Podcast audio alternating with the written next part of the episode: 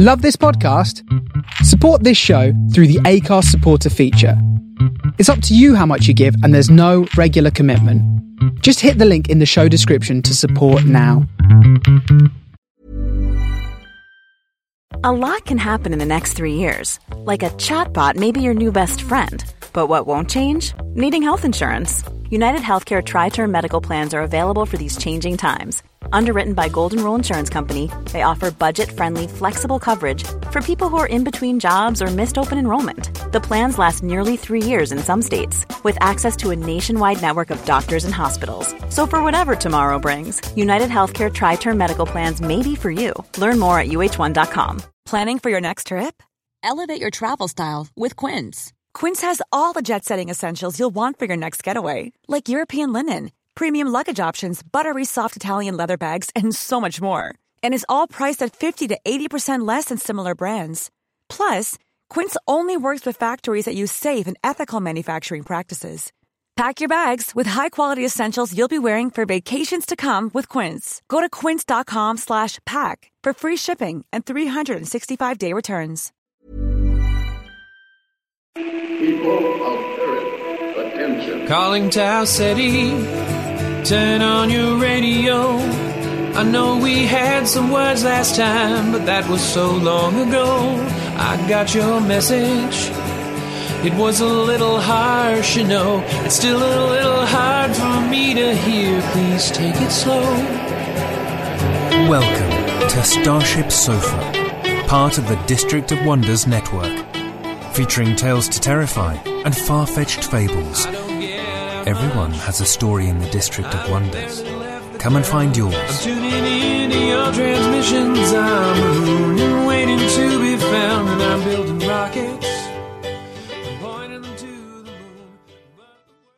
This is the Starship Sofa. Everybody, welcome, hello, and welcome to show 577. I am your host, Tony C. Smith. Hope everyone is fine and dandy.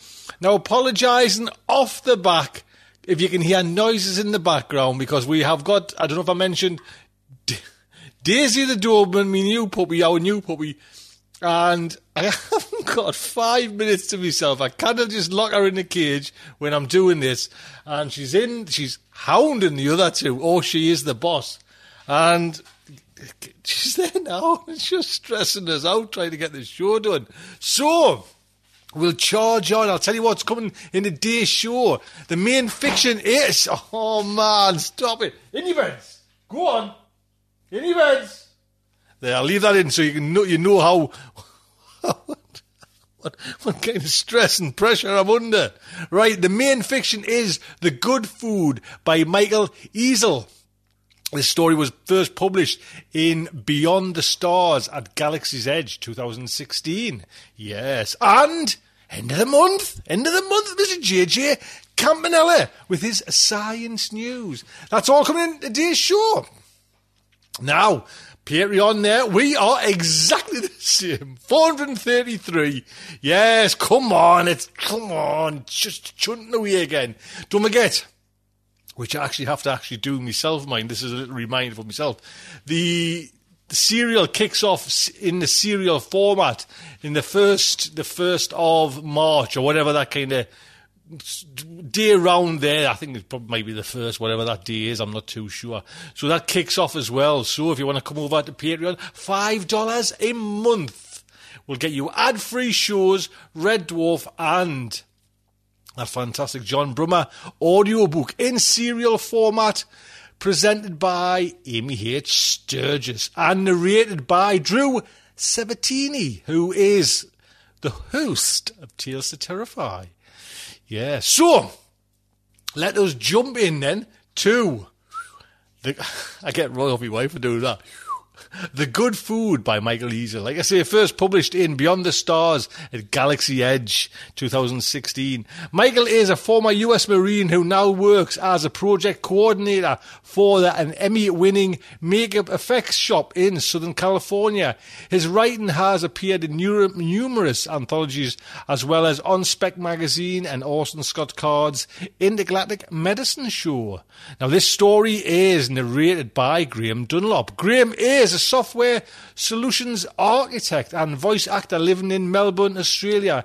He is the former co-editor of the Fantasy Podcastle, Podcastle, yes, podcast Podcastle, and former host of the YA podcast Cast of Wonders. You can find him on Google Plus. I think it's actually dead in the nail that thing now, isn't it? Not not doing too good, Google Plus. And he occasionally tweets at, and there's a link there to Graham's, and I didn't know Graham was actually former co-editor of Podcastle. Mm, oh, what a shame, Graham. What a shame, lad. Talent's gone to waste. So, the Starship Sofa is very proud to present The Good Food by Michael Ezell. The dropship's retros kicked in hard, blowing away rich black soil that had crept onto the landing pad over the decades since someone had last been there. Self-adjusting struts scraped against the ferrocrete's surface as the ship's weight settled onto the planet. The specially treated ferrocrete didn't allow plants to grow on the half-mile square, otherwise it would have been taken over long ago. Aggressive green life rose up all around the landing pad. A jungle world ruled by trees and vines, populated solely by insects. Until today. Inside the dropship, Jensen unbuckled himself from the pilot's couch. He giggled out loud in the empty cabin. Pilot? More like a glorified gardener sent to spread some new shit around the back forty. The computer did all the touchdown, Jensen. You may move about the cabin now. Yeah, thanks, Moira, Jensen said. The words came out a little garbled. His throat felt like he'd tried to swallow a jellyfish. Hypersleep phlegm. All this tech and they still couldn't solve that one. The eggheads who sent him assured him it would clear up within 36 hours of waking. Going on three days now and he still sounded like a four pack a day smoker. What's the distance to the anomaly line? Jensen said. 3.7 miles from the center of the pad. It has gotten closer, Jensen. Yeah, I know. I read the brief. Just making conversation. You don't have to be crabby. Supposedly, they modeled the ship's AI on Moira Tiernan, the designer of these long-range ships. Jensen always envisioned her as a woman who'd insist on paying her half of the dinner tab and give you a hearty handshake at the end of the date. Shall I begin the wake-up procedure for Roy? Moira said. Sure. Bet he's going to pee all over every tree in sight, Jensen said. Doubtful. There is no significant build-up of waste during stasis. Ah, yeah, yeah, geez, Moira, it's a figure of speech. Let in some light, will you? Jensen stood and stretched his back as Moira opened the re-entry shields over the thick windows. The odd bluish tinge to the sunlight streaming in made the bridge feel like the inside of a fish tank. He'd been told, even shown photos, but still. Not even Moira interrupted this first silent stare at Seed World 47 Alpha, a lush primordial jungle with small insects buzzing, flitting, jumping, carrying on a furious pace of life. Two centuries of terraforming had paid off. But just a bit over three miles from here, the greenery ended on a neat line that ran arrow straight for a quarter mile. A mass extinction that photos from 47 Alpha's lone monitoring satellite couldn't explain.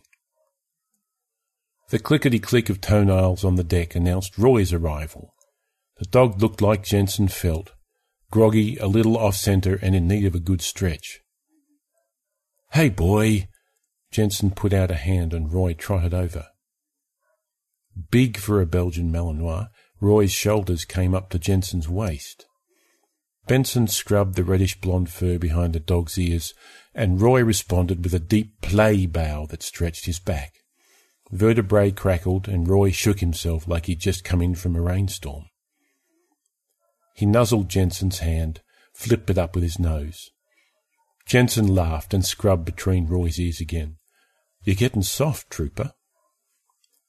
Roy trotted over and put his front paws on the window ledge to look out into the jungle. A flexible speaker implanted in the dog's neck turned throaty growls into an approximation of human speech using a few basic words and phrases. Go pee! Jensen cocked an eyebrow at the camera in the cabin ceiling. Moira, anything to say about that? The lower hatch is open. Tell that mutt not to urinate on my flanks. Cold, crisp. The air tasted oddly like a fruit-flavoured gum from back home.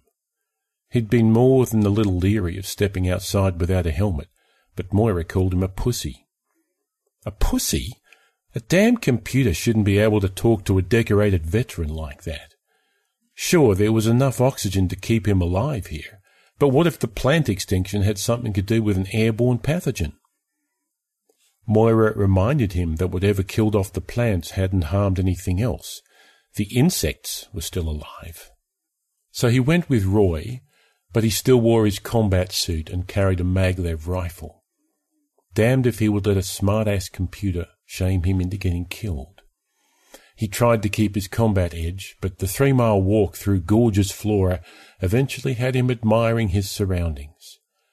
Sweet smelling tube flowers at least two feet across, their petals every colour combination Jensen's brain could process, and some it couldn't, with yellow stamen thicker than his arm. More plants no higher than his ankle, with flowers the size of his pinky nail. He let Roy range ahead and mark his new territory and the dog had a lot to mark. Trees and vines arched up into a canopy that displayed its own rainbow of fruits above Jensen's head, which the millions of bugs here put to good use, making more bugs. The combat suit generated a mild electromagnetic field that kept the bugs away, but pretty soon Jensen didn't have to worry about it. When he reached the edge of the jungle, he noticed the insects seemed to stay behind an invisible line about three feet back from the last plants. As seed planet catastrophes go, this one didn't seem too bad. Looked like they just got the mixture of early insects wrong. Sometimes the smart boys back home guessed wrong. The genetic alterations made to plants that grew under this bluish light could very well have made them tasty to an insect that would otherwise ignore them. But what the hell did grunt know about these things? He was just here to take samples and report back. The clean, straight line of demarcation had Jensen feeling antsy, though. What insect ate everything in a perfect line like that? Space locusts? The rich soil where the jungle stopped appeared churned up, as if a well-disciplined platoon of wild hogs had come through here. But Seed World 47 Alpha had no life bigger than a dragonfly before Jensen and Roy arrived. The introduction of larger species had to be carefully controlled over decades to ensure a stable food chain. Jensen selected a silver tube off his belt and knelt to scoop up a soil sample. He'd let Moira do all the brain work. Ping, ping. The motion alert on his suit made Jensen snap to his feet. A vibration on his upper left chest pointed him toward whatever set off the sensor. Not Roy. Judging from the sound of crashing underbrush and snapping branches, the dog was exploring the jungle about fifty feet to his right. Gun up, moving heel to toe, stable shooting platform. He scanned for movement over the sights. Insects flitted before him, but his motion alert was set to combat spec. It would only register something larger than two feet in length and as far as Jensen knew, the only two things in this star system that met that criterion were Roy and him. He whispered into his throat mic, Roy, here. Within moments, Roy stood at his side, ears up and forward, eyes locked ahead. Attack us, Roy's next speaker said. No, Jensen said. Attack them? That had actually been Jensen's first instinct. In his world, when you knew where all the good guys were, you shot at anything else that moved, especially when you're light years from home and backup. However, he worked for the science wing now. Better than being mothballed after the war. And none of those pinheads had ever seen combat. They just wouldn't understand if he killed some life form out here, ours or otherwise. No, only look. Go now, Jensen said. Roy obeyed without hesitation. He slunk off into the brush to the left. Jensen stayed in the green, away from the line of dark soil and rocks, three feet to his right. Unsure of exactly which side he should watch, he just stayed put and waited. Roy's frantic barks set Jensen in motion like a starter's pistol. He hustled through the brush, snapping twigs and crushing plants and flowers. He skidded to a stop next to his dog, finger a millimetre from the trigger. The hollow boom of Roy's barking had brought all the flitting insects to a halt. The dog stood in the green, but his eyes locked on the dark soil. Out there, in the dead zone. Off! Jensen yelled. Roy stopped barking. He circled Jensen, excited and whining. Move! Something move, Roy said. Out there! Ping, ping. The suit alarm and Roy's renewed barking made Jensen flinch so hard he almost shot off his own foot. Did you really see that? A mound of dirt out there? Had it been there before? He hadn't really paid attention. It looked freshly churned up, but so did all the soil close to the line. Off! Roy stopped barking again. He came to the heel position without being told. Something move. Talk. Talk? Talk to you? Jensen said. That gave him the creepies. Yes. Bad feel, Roy rumbled.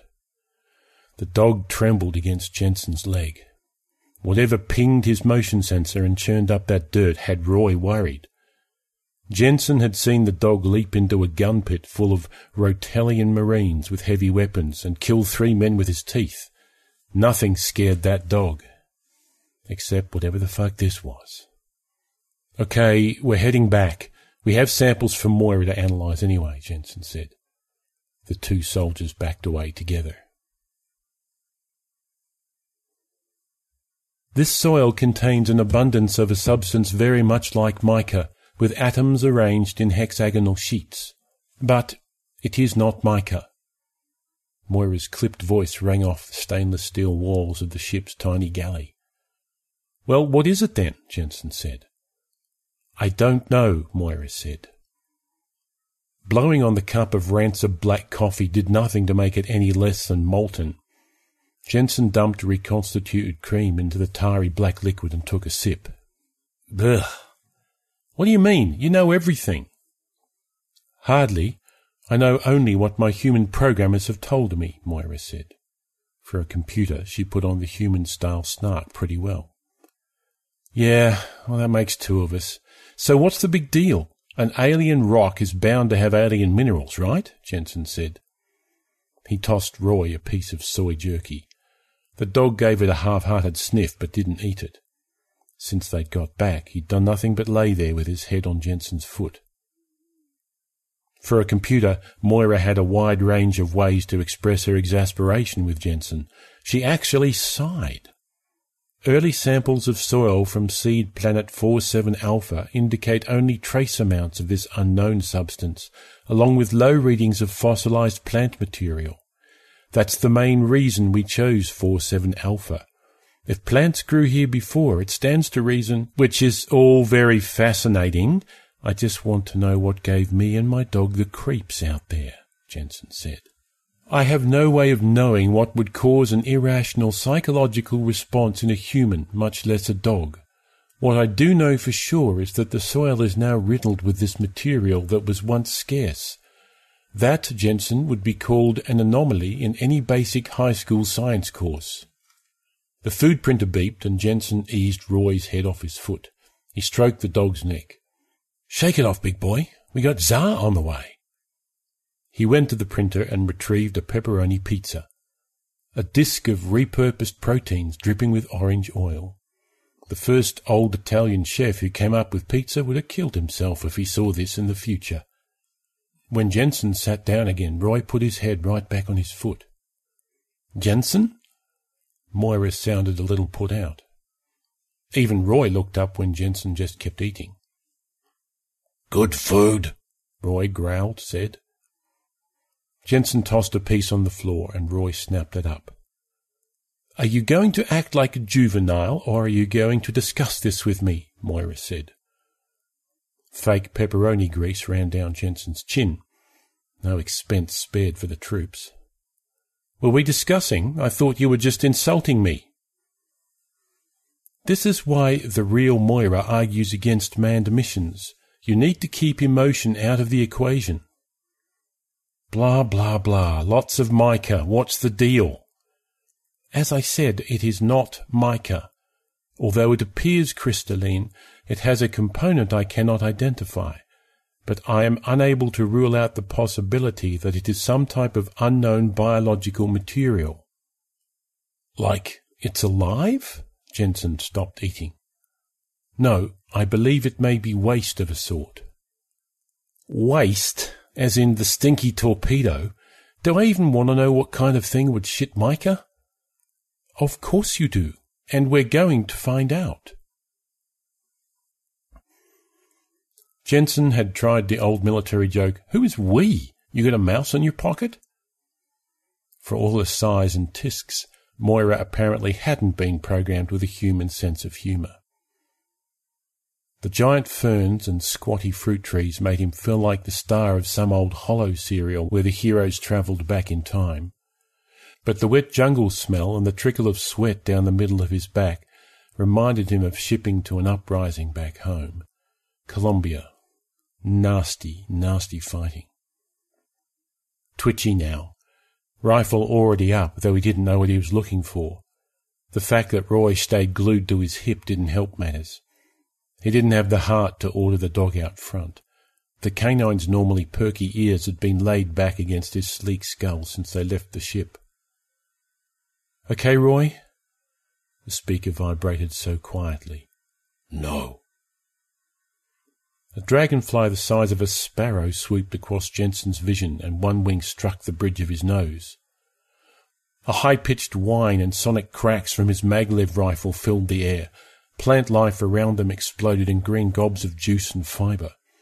Only a split second, but thirty high explosive rounds had sprayed across the landscape. Damn it! Teach me to keep my finger away from Jensen, report, Moira's insistent voice in his earpiece. Just trimming the bushes a little. Relax, Moira, Jensen said. Last thing he needed right now was some damn computer. Roy suddenly began to whine and pace about. He eyed the jungle ahead near the line of demarcation. What? Jensen said. Roy, what is it? Bad. And then the dog was gone, running toward the dead zone. No, here! Roy, damn it, heel! Jensen ran blindly, following his dog's crushed path through the virgin undergrowth. When he ran out of the jungle and spotted Roy, Jensen almost wished he hadn't found him. Standing with hind feet on the green vegetation and front feet on the black soil, Roy quivered in place. He stared at the horizon, at nothing at all. At first, Jensen didn't notice the little brown lump against Roy's feet. Then it grew out of the churned soil and leaned against the dog's foreleg. It looked like an overgrown hedgehog with sleek brown hair. No, not hair, shiny stuff looked hard on the surface. Roy, here, Jensen whispered. Nothing happened. One foot at a time, Jensen shuffled toward Roy and the little creature. His rifle stayed up, but he didn't really know what he would shoot. If he fired now, he'd take Roy's leg off at the shoulder. Roy! Nothing. The dog just shivered in place and stared at the horizon while that freaky little thing rubbed on his leg. Jensen reached out to grab Roy's collar. The thing against Roy's leg looked up, revealing a tiny little face amid all the crystalline hair. Big brown watery eyes in what looked like a leathery grey face. It didn't seem aggressive at all. In fact, it looked cuter than any kitten Jensen had ever seen. His left hand hung in space, index finger extended to hook Roy's collar. Those soft round eyes held him entranced. The creature leapt up and bit off the end of Jensen's finger. No pain, no sensation at all, not really teeth, but a beak-like thing behind those grey lips that nipped the end of his left index finger off at the first knuckle. The warm spatter of blood on his boot triggered a deep reflexive breath. Sudden adrenaline hammered Jensen's brain and sparks flew in his vision. Shit! He backpedaled, trying to line up a shot that wouldn't hit Roy. The dog remained still as a statue. Roy, here! Damn it, wake! Ping, ping! The alarm stopped Jensen cold. From about ten feet out, a ripple began in the soil.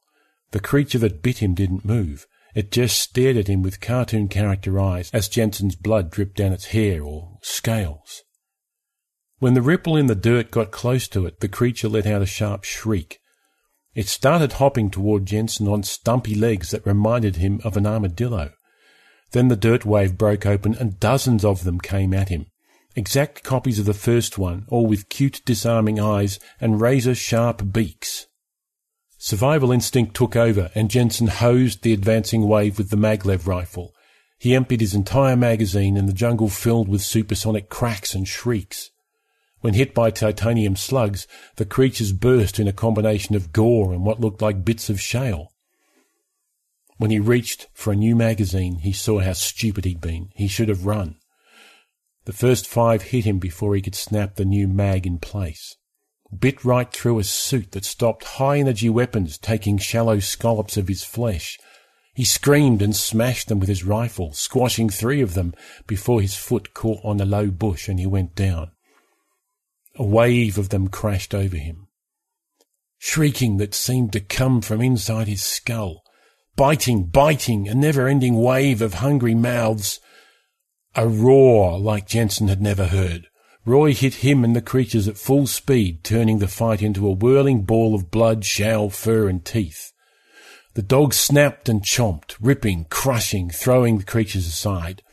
The disciplined military canine had disappeared, replaced by a prehistoric wolf dog living through its teeth and fury. Jensen found the strength to push himself to his feet. He froze when he saw the line of creatures. They'd followed him through the brush, so it was hard to count them hidden in the greenery, but there were easily two hundred of them. Why didn't they just come then? Roy growled, and the closest creatures seemed to fold in on themselves. It reminded Jensen of an old vid he saw of a hedgehog rolling up. In an instant they were hard little balls of brock. Figuring he'd worry about the whys later, Jensen backed toward the ship. He slapped a fresh magazine in place. Roy, let's go, back to the ship. This time Roy obeyed. He kept his teeth bared at the creatures and backed towards Jensen. Once Jensen had Roy under the muzzle of his rifle, the jungle filled with a rustling noise. The creatures he could see moved back toward the dirt they'd come from. He didn't exactly know what happened. He'd never had first contact training. All Jensen knew was that they needed to leave. Now. Moira's surgical arms made short work of Jensen's injuries. The missing fingertip had been the worst of it. The rest of the wounds seemed terribly shallow for creatures apparently bent on killing him. I am still unable to identify the chemical they left in the bites, but it doesn't seem to be harming you. Perhaps it only serves to deaden the pain so they can continue to feed. Jensen didn't answer. He just watched her robotic arms work on Roy. Silicone tipped metal fingers delicately lifted Roy's upper lip and pulled another bit of hard material out. His mouth and upper neck were covered in tiny cuts. What looked like porcupine bristles made of crystalline rock were stuck all over his face and inside his mouth. Jensen held Roy across his lap while Moira worked. He thought for a while before he answered the computer. That's all incredibly interesting information, Moira, but not really. Let's prep the ship to leave. No answer as Moira dropped one of the spines into an analysis chamber. The chamber's armoured door closed and white light flashed from the seams. Inside, the sample was incinerated and the gases analysed. Interesting, Moira said. Initial analysis shows this material has what we might call a genetic code that contains something similar to mica and an unidentifiable organic base. They're made of minerals? Jensen said. By our definition, perhaps. It is simply a life form we cannot explain. That's the closest my databanks can come to an answer. In truth, it's much more complex a being that is mostly rock could survive for thousands, perhaps millions of years between meals. Rocks don't need sustenance. But the other part of them does, whatever that is, Jensen said. Apparently, I do detect bits of plant life among these samples, as well as bits of you, of course, Moira replied. You said there were possibly plants here before. You think they ate them all and then what? Hibernated after that? Perhaps. Normally, if a species experienced a population explosion greater than their food source could support, most of them would die off, Moira said. But if they could hibernate, they could just wait for more food to show up, Jensen said. You're not nearly as ignorant as you first appeared. Jensen flipped a middle finger at the ceiling camera. The last of the crystalline things came out of Roy's mouth, and he hopped off Jensen's lap and shook himself. Go sleep, he growled, said. The dogs slumped off toward their quarters. Roy had a kennel, of course, but he always slept in Jensen's quarters. Jensen didn't blame him for wanting to sleep. He felt dog tired himself. Okay, Moira, let's get the ship ready for launch. I'm actually looking forward to stasis this time. Get some rest, Jensen. Tomorrow we'll capture one of those creatures and then we can go back. Hey, I said prep the ship for launch. I'm not going out there again. And since you don't have any legs, or a body for that matter, looks like we are out of luck, Jensen said. I shall remind you that you are an employee of the Interstellar Colonization Committee. I'm a soldier. Even more reason for you to follow orders. I quote, if any physical cause of the plant's extinction can be found, a sample shall be returned to Earth. Yeah, we got samples out the ass. Prep us to launch, Moira. Jensen, these are unique life forms. Fine, I'll do it myself from override control. Jensen stood to leave and swayed on his feet. Damn, all that adrenaline has me dizzy. Jensen, you are violating protocol by launching the ship on your own. They can fire me when I get back. With one hand on the wall, Jensen headed for the medbay hatch. It got harder to move by the second. A low growl stopped him cold. Roy stood in the hatch, hackles raised and teeth bared. Roy, what the hell are you doing? Off! The dog advanced on him, walking stiff-legged, eyes rolling, jaws dripping with drool. Roy, off! No sign of recognition. Jensen, he appears to have been affected by. No shit, Moira! Jensen backed away until he had a small table between himself and Roy. Feeling more and more dizzy, Jensen leaned on the table. He knew to take the bite on his forearm when Roy made his move and reach under to choke the dog out. But would he be able to stay upright long enough to do it? He took a deep breath to try and clear his head. He drew himself up as tall as possible the alpha dog. Roy! Jensen screamed as loud as he could. Sit! Now! Roy just stared at him, but the growling slowly stopped. He didn't budge, much less sit. Sit, Roy. Now!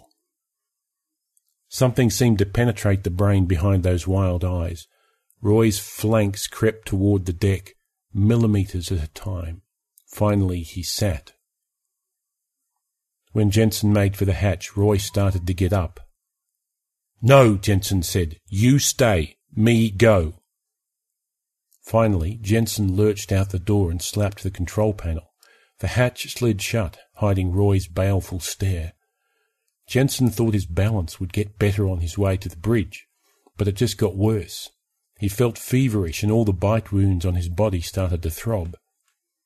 Once he got to the main controls, he keyed open the manual operation panel and set the launch order. The dropship had a built-in timer that tracked the best launch window to rendezvous with the skip ship in orbit out there. The screen read 7, 48, 32, and counting. A little less than eight hours and they'd be home free. Once they launched, everything was automatic.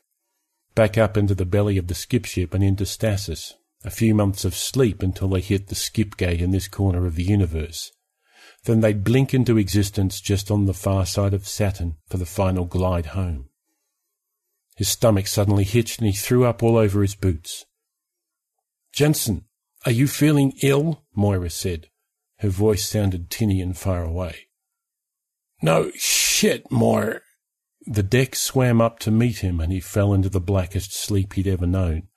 He dreamt of whispering voices, speaking a language he could never hope to understand. Seemed hot in his sleeping quarters, and his bed felt rock hard. With a start, Jensen awoke on the steel deck of the bridge. Sweat soaked the fabric of his jumpsuit and his mouth felt like a dried riverbed. Moira, what happened? He could hardly force the words out. He stood, keeping one hand on the wall. Moira! The eerie silence threatened to release a wild panic he could feel building in his belly. Jensen reached for his rifle. Not there. Now how in hell did that happen? The emergency weapons locker stood open. Everything gone. That made his heart start to hammer. Black dots swam in his vision, and Jensen couldn't tell if it was adrenaline or the poison from the creatures. Well, maybe not poison. He did wake up. Moira would be proud of him for figuring that out. Whatever it was had kept him down long enough to make him Micah hedgehog food if he'd been in the open. Their little bites weren't intended to kill, apparently. They just put you to sleep so you could be eaten alive. When he gathered his wits enough to check the control screens, he saw why Moira hadn't answered him. Coolant alarms were blaring red bands across all the screens, but the sound had been muted. Someone, something, had screwed with the cooling system that kept Moira's giant computer brain alive.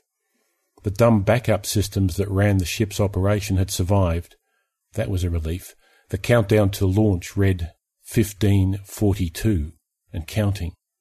He'd been out for over seven hours. Jensen checked all systems and saw that the lower hatch was stuck open. Security cameras showed a rock jammed in the track. Unarmed, Jensen felt exposed when he got to the hatch. He grabbed a fire extinguisher, a poor weapon really, but the weight of it made him feel better. He was relieved to discover an actual rock jamming the door, not one of the creatures curled up in the track. He didn't need his extinguisher club. A quick peek outside. Roy lay there on his side, unconscious. His legs and body twitched like he was having a nightmare. Figure about fourteen minutes to launch. Enough time to go out there and get Roy, if he wanted to. Jensen wasn't too sure. The creatures had obviously affected Roy. He said they talked to him, which meant they might have found a way to connect with the dog's mind. In the end, though, Jensen looked out there and saw his partner, the partner who had kept him out of ambushes, saved his life by putting his own body in harm's way, saved his life by putting his own body in harm's way, shared body heat with him in that frozen fighting hole during his first combat assignment. Keeping sharp eyes on the jungle, Jensen sprinted out to where Roy lay. When he reached the dog, Roy immediately opened his eyes. He'd been had. The rustle from the jungle made Jensen's body break out in goose flesh. Hundreds, no, thousands, they lined the launch pad. Most were the size of the ones that attacked him and Roy. Some were bigger, maybe half the size of Roy. Jensen looked down at his dog. At least his teeth weren't bared. The look in Roy's eyes was unlike anything Jensen had ever seen before, a certain intelligence. Roy, we need to go back to the ship. No, Roy growled said. Why not? The creatures advanced across the pad and Jensen tried to figure his odds of beating them in the race back to the door. He wouldn't have bet half a credit on himself to win. They not hurt you, I say, Roy said. The creatures parted like a living wave as they reached Roy and Jensen. They went around them and started scampering up the ramp. They were entering the ship. Jensen stared at Roy. Roy, what is this? They say green is food. Roy nodded his head toward the jungle, an almost human gesture. Yeah, I see that. They're eating it. So? Jensen said. Roy stood and walked toward the ship. He stopped and looked back over his shoulder. But you. Good food. Jensen watched in horror as the little creatures climbed into the ship. They poured over each other like water, cramming through the hatch at a terrifying speed. No! Jensen moved toward the ship. One of the creatures wheeled and let out those little shrieks that reverberated inside Jensen's skull. They advanced on him, their sharp beaks snapping. Rapid fire barking brought it all to a stop. Roy stood between Jensen and the creatures. Those closest to him actually balled up into little rocks again. These creatures still went by the law of the jungle, the animal with the biggest teeth as king. They went back to boarding the drop ship. Roy stood on the ramp and wagged his tail at Jensen. Me go. You stay. Roy turned and went inside. The door slid shut and the ramp retracted. The rumble of pre-launch warm-up snapped Jensen out of his stupor and he ran for the jungle. He dove into the heavy brush just before the bellowing rockets shook this world for the second time. The entire jungle trembled at the dropship's furious power. A million insects and one lonely primate watched that ship scream into the sky, headed back to Earth, where the good food lived. Here's a cool fact a crocodile can't stick out its tongue. Another cool fact you can get short term health insurance for a month or just under a year in some states. United Healthcare short term insurance plans are designed for people who are between jobs, coming off their parents' plan, or turning a side hustle into a full time gig. Underwritten by Golden Rule Insurance Company, they offer flexible, budget friendly coverage with access to a nationwide network of doctors and hospitals. Get more cool facts about United Healthcare short term plans at uh1.com. Planning for your next trip? Elevate your travel style with Quince. Quince has all the jet setting essentials you'll want for your next getaway, like European linen premium luggage options, buttery soft Italian leather bags, and so much more. And is all priced at 50 to 80% less than similar brands. Plus, Quince only works with factories that use safe and ethical manufacturing practices. Pack your bags with high-quality essentials you'll be wearing for vacations to come with Quince. Go to quince.com/pack for free shipping and 365-day returns. Many of us have those stubborn pounds that seem impossible to lose, no matter how good we eat or how hard we work out my solution is PlushCare. PlushCare is a leading telehealth provider with doctors who are there for you day and night to partner with you in your weight loss journey. They can prescribe FDA-approved weight loss medications like Wegovy and Zepbound for those who qualify. Plus, they accept most insurance plans. To get started, visit plushcare.com slash weight loss. That's plushcare.com slash weight loss. And there you go. Big, huge thank you to Michael and Graham. Thank you so much, gentlemen. It has been an honour. Thank you so much indeed. Really appreciate it. Michael, another story, please. Get it, get in the post straight away if you don't mind. So, hey, get up, steady, get ready, Mr. JJ Campanella with his science news, Jim, sir. Greetings and sino-retribulations, my graticularly rubinious listeners, and welcome to this February 2019 Science News Update. I'm your host for this strangely monotonic science podcast segment, Jim Campanella.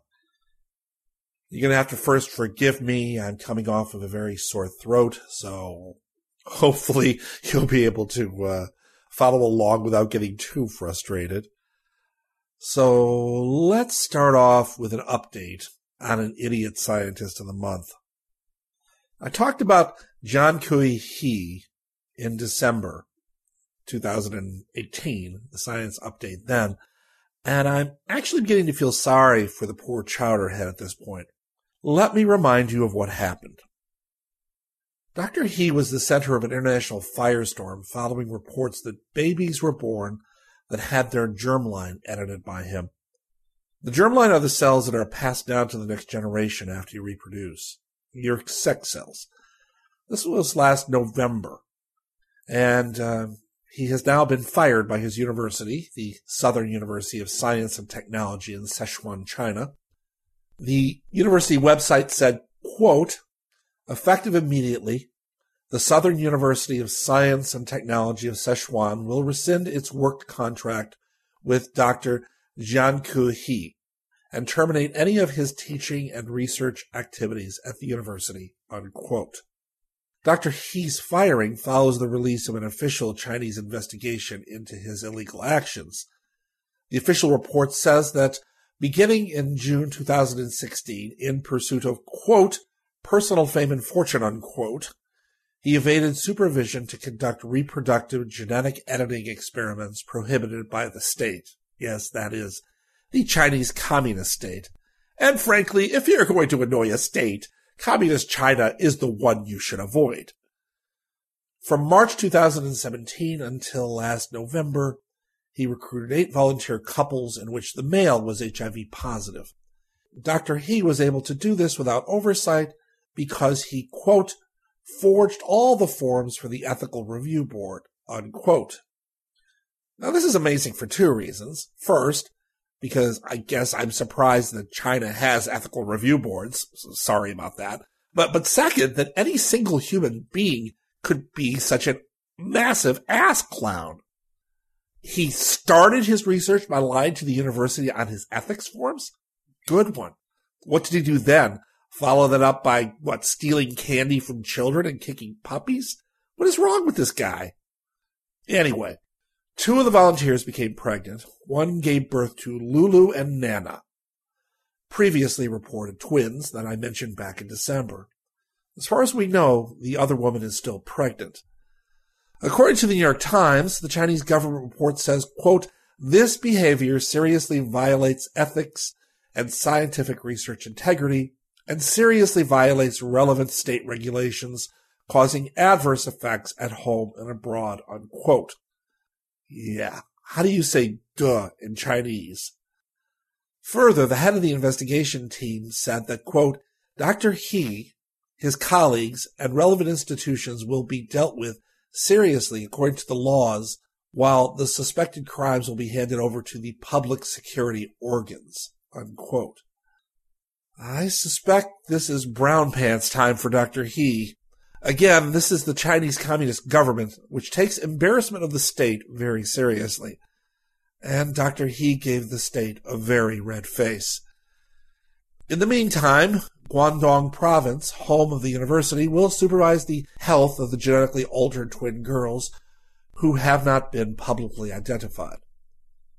The worst part of living in a totalitarian state like China is that they take infractions of even the tiniest rules very seriously, and this did not involve breaking a minor law. At the end of December, Elsie Chen, a reporter for the New York Times, broke the news that Dr. He was being held under house arrest with his whole family at a guest house on the university campus. Chen photographed He on a balcony while under heavy security. That is scary as heck. In the US or Europe, you do something like he did, and you will be heavily fined and lose your job. You will probably never get another job in academia again, but you will not likely go to jail. Your family should be unaffected, except in the most indirect way. In communist China, scarily, all bets are off. Not only may you end up serving hard time, but your family may be affected as well.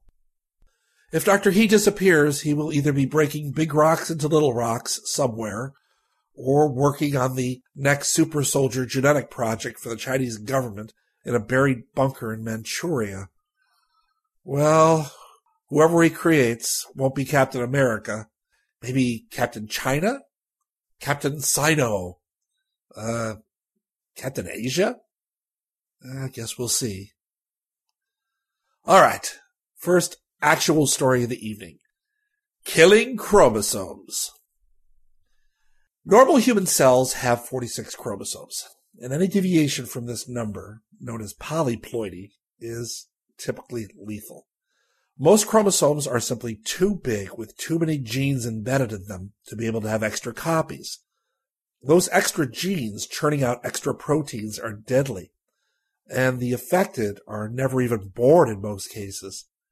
In humans, the most common polyploidies are trisomies, which are characterized by the presence of one additional chromosome to give you three chromosomes as opposed to our usual two. These represent about three tenths of a percent of all live births. The most common human trisomies are Down syndrome, which is associated with an extra chromosome 21, and Klinefelter syndrome, which is characterized by two X chromosomes and an extra chromosome Y.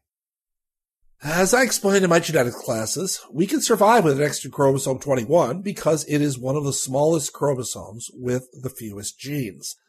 We can survive with extra X chromosomes because any extra X is shut off and inactivated. We can even survive with extra Y chromosomes, again, because Y chromosomes are very tiny and there isn't a lot of extra stuff there. Because each chromosome contains hundreds of genes, uh, the addition of even a single chromosome disturbs the delicate balance of gene products in cells. While the past decade has witnessed major advances in strategies to correct single gene defects of rare monogenic disorders, only a few attempts have been made to genetically correct the overdose of genes for an entire chromosome in polyploid cells. Now a study published in January in the journal Genome Biology reports the use of the CRISPR-Cas9 system to eliminate targeted chromosomes. Dr. Hui Yang of the Chinese Academy of Sciences was the lead author on the paper. There have been other methods over the years, but this is the first easy, efficient method to actually knock out entire chromosomes. And as I told you in previous podcasts, the CRISPR-Cas9 system depends on a single guide RNA that targets the Cas9 enzyme to specific genomic regions to induce double-strand DNA breaks, which are then repaired by non-homologous end joining or homology-directed repairs. Harnessing the cell's own DNA repair machinery, researchers can add or delete pieces of genetic material or make changes to the DNA by replacing an existing segment with a customized piece of DNA. CRISPR-Cas9 mediated genome editing has been used to generate cells or animals carrying precise gene mutations, including the rearrangement or deletion of chromosomal segments. So in this new study, Yang used multiple cleavages induced by CRISPR at multiple chromosome target sites. Each separately generated CRISPR targeted one specific site to selectively eliminate a sex chromosome in cultured cells, embryos, or tissues in vivo. Yang also used this approach to produce a targeted autosome, that is a non-sex cell, loss in polyploid mouse embryonic stem cells with an extra human chromosome. He did this also in human-induced pluripotent stem cells with a trisomy of 21 and he even did it in cancer cells. Yang says, quote, CRISPR-Cas9 mediated targeted chromosome elimination offers a new approach in developing animal models and therapeutic treatments for polyploidy. Our study is the first to report X and autosome chromosome elimination via genome editing, unquote. The clinical application of CRISPR-Cas9 mediated chromosome elimination is not immediately obvious, but the authors suggest it has the potential to treat a broad spectrum of human tumors and even cure trisomies like Down syndrome, Klinefelter's, and XYY syndrome. Like Dr. He's work, this type of repair needs to be done at the embryo level if it is to have any effect. You can't do those kind of repairs in a baby or even an embryo. There's just too many cells there. Yang explains, quote, CRISPR-Cas9 is like a scissors that can cut a tie a hundred times. The chromosome would be destroyed beyond the limits of cell repair. Therefore, the targeted chromosome cannot participate in the process of DNA replication during cell division and will disappear in the offspring. Unquote. All right, next story. Parkour. My son is nuts about parkour. Well, as long as it's on a video screen. He's actually quite good at manipulating his virtual characters in a whole series of dangerous environments. If he ever actually decided he would try parkour in reality, I would step in immediately. It simply looks dangerous beyond belief. When I first saw parkour, it was probably about the same time that most people became aware of it. It was when Sebastian Foucan burst onto our movie screens in the opening sequence of Casino Royale as a terrorist pursued by James Bond through a building site. That's pretty much when it hit the mainstream. Foucan scrambled up vertical steel girders, bounded effortlessly across rooftops, he leapt down stairwells.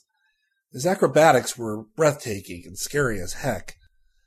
When physiologist Dr. James Croft of Edith Cowan University saw parkour, he wanted to understand how they use their bodies to pull off such daredevil stunts. Croft published his analysis in January in the Journal of Experimental Biology of how traceurs, as they're called, the people who actually do parkour, can scale a wall so easily. Croft says, quote, running up a vertical wall presents a unique set of challenges, and we wanted to know how traceurs could get over a wall. I first approached the Perth Parkour Association at one of their workshops for children. The athletes were keen to collaborate with us in the hopes of improving their skills. Unquote.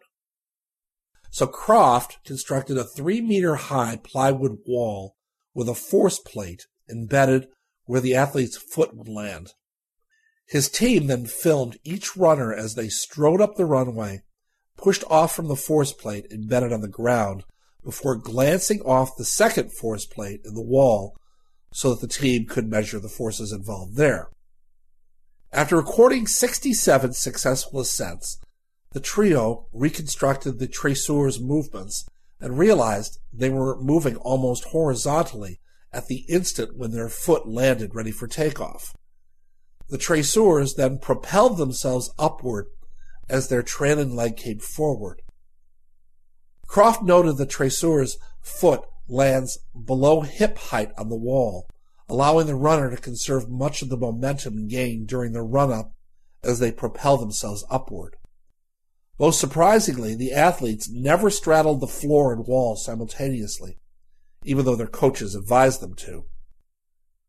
Wondering which factors spell the difference between success and failure, Croft built a computer simulation based on the assumption that the most successful strategy would be to use the least energy to predict the athlete's optimal tactic.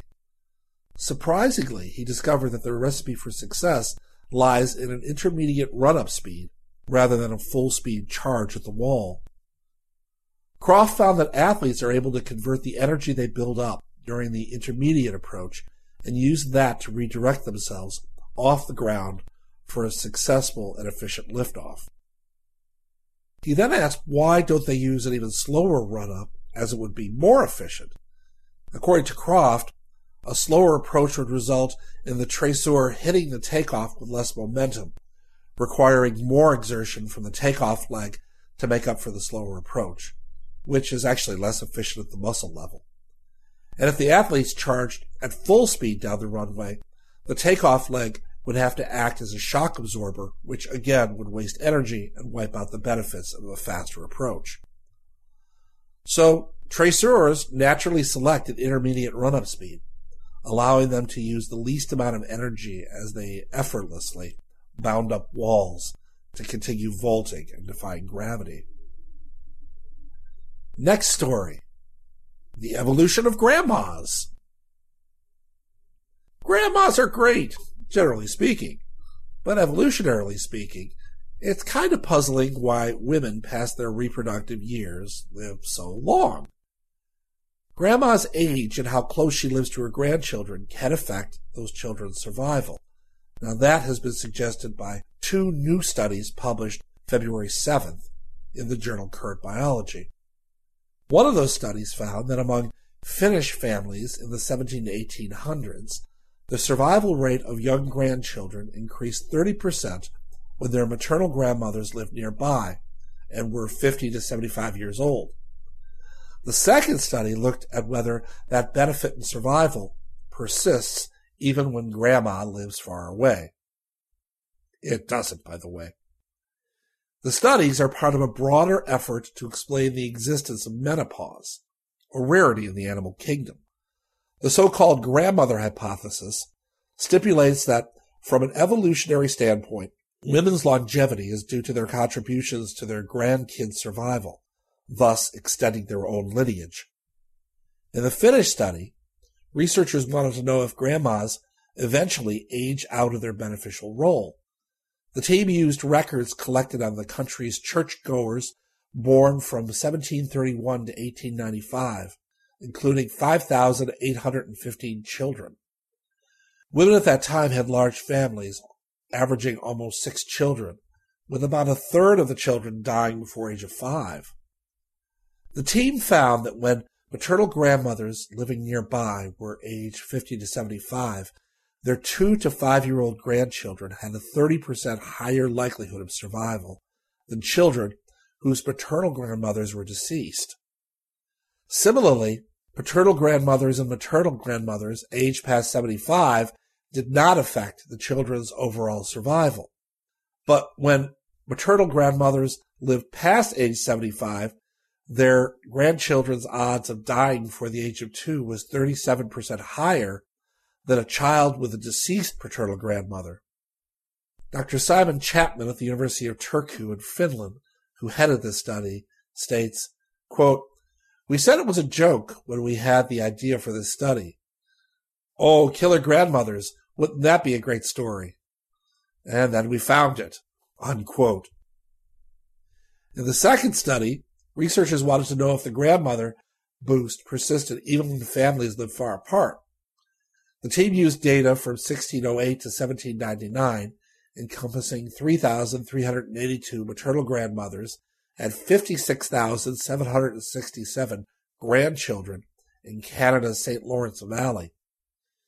As with the Finnish population, those early French settlers had large families and high child mortality, but they also moved around a lot.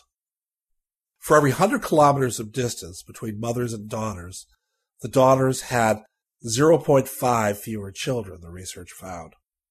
Older sisters whose moms were alive when the women started having children had more children, and those children more likely to survive to age 15, compared with younger sisters who started having children after their mother's death.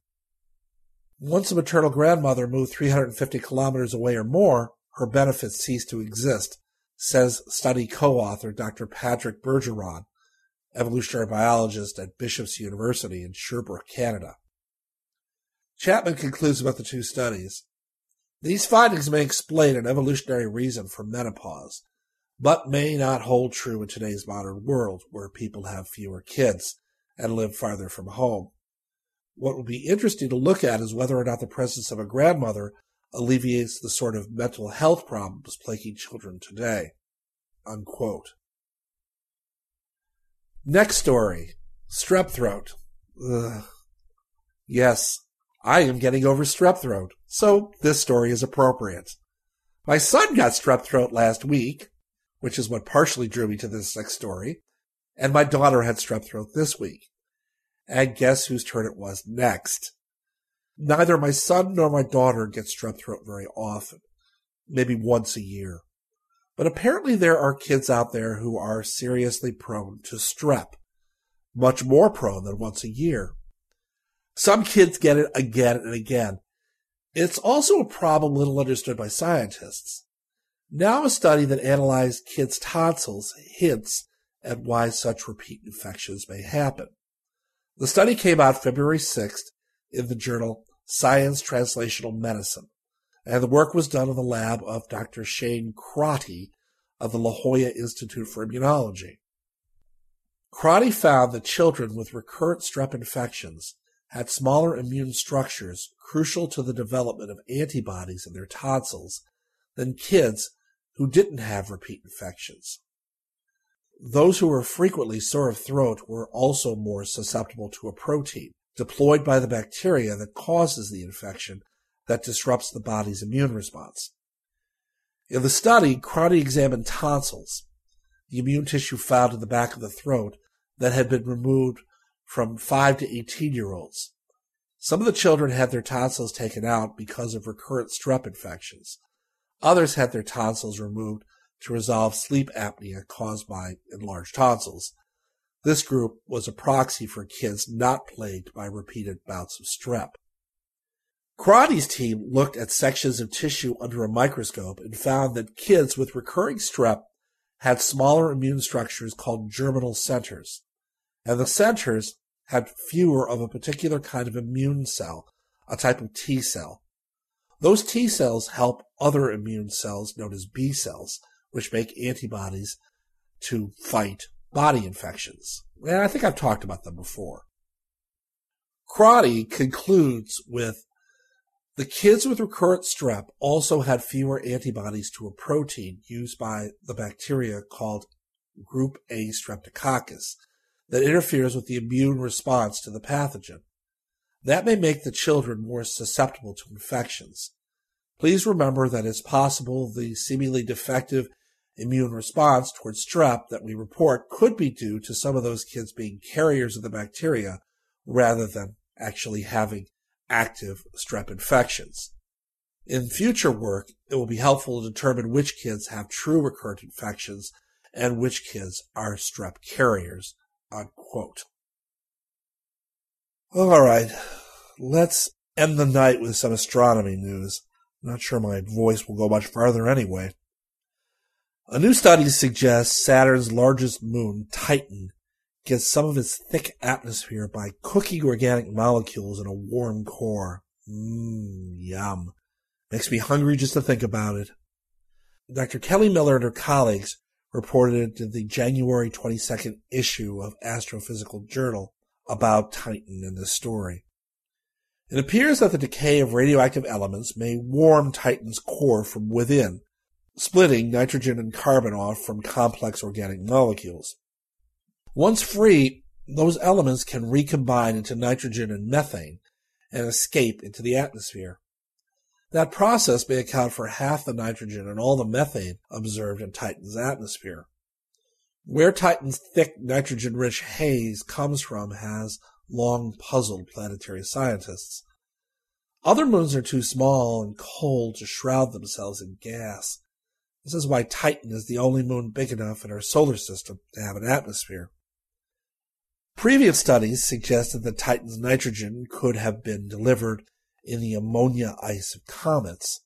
That ammonia could be split apart by sunlight or broken up by the force of a comet striking the moon's surface, creating the gaseous nitrogen molecules that fill Titan's skies. Miller says, quote, Even a short time ago, I had this conception that comets are mostly ice with only a little bit of rock. I was surprised to see that 50% of the comet 67P was rock and organics, and only half was ice. Ammonia from comets could still donate nitrogen to Titan's atmosphere, but I wondered what role those organics might play too. Unquote. In her new study, Miller and her colleagues figured that comets were likely the building blocks for Saturn's moons, since the Saturn system is so cold. The researchers assumed that Titan's core was originally a sort of snowball built from comets.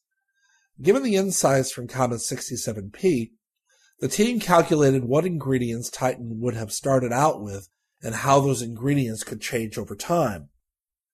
Titan's thick atmosphere, plus a subsurface ocean, a hydrologic system of hydrocarbon lakes, rivers, and rain, and a veneer of organic compounds and other life-friendly molecules make the moon a popular target for the search for alien life. So far, organics have only been detected on Titan's surface, but hints that organic compounds may exist in the core means that the molecules may also exist at the bottom of Titan's subsurface ocean, an environment that could be a cozy cradle for life. Miller finishes up the paper with this statement. Quote, the thing that excites us the most is the idea that those complex organic molecules are already in Titan's core. That makes it one step easier to think about habitable environments at the base of Titan's ocean.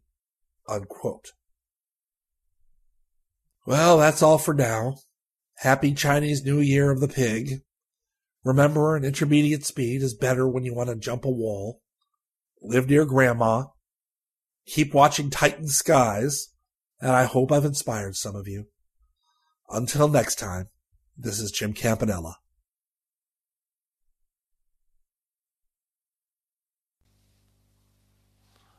Always a pleasure, James. Always a pleasure. Thank you so much, lad. It's like I'm on this kind of high with the bloody puppy. Right, Jim. Honestly, thank you, lad. Nice to nice to have it again, indeedy. So that is the show. Put to bed, tucked up, and finished. Yes, I hope you liked. Michael's story, fantastic. Michael, thank you so much. And like I say, Graham, huge thank you. Sorry to say, I don't know if you how you kind of left Podcastle.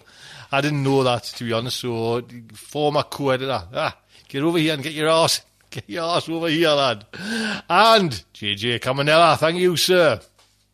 So, that is it. Until next week, just like to say, good night from me. This presentation has been brought to you by the District of Wonders Network, dedicated to podcasting the finest genre fiction. You can learn more about the District of Wonders and their many literary productions at their website, www.districtofwonders.com. Thank you for listening.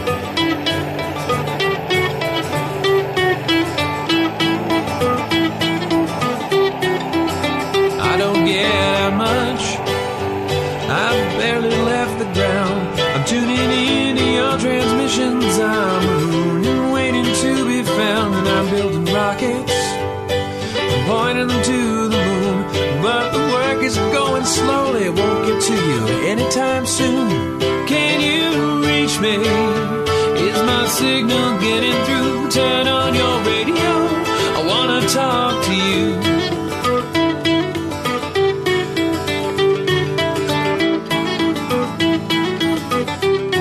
This signal's going light speed. By the time I get my say, I might already be on to you and on my way. But you're so far from here, and at best I'm moving slow. So I'm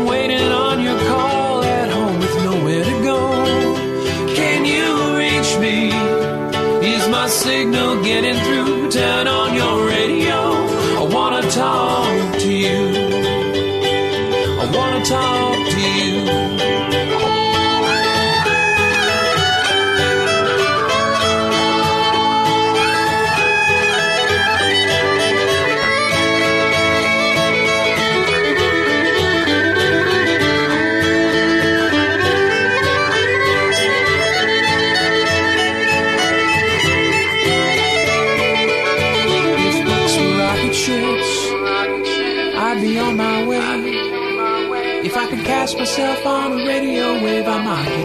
Someday. If books were rocket ships, I'd need only the will to fly. I'm still building word by word, and I'll get out there by and by.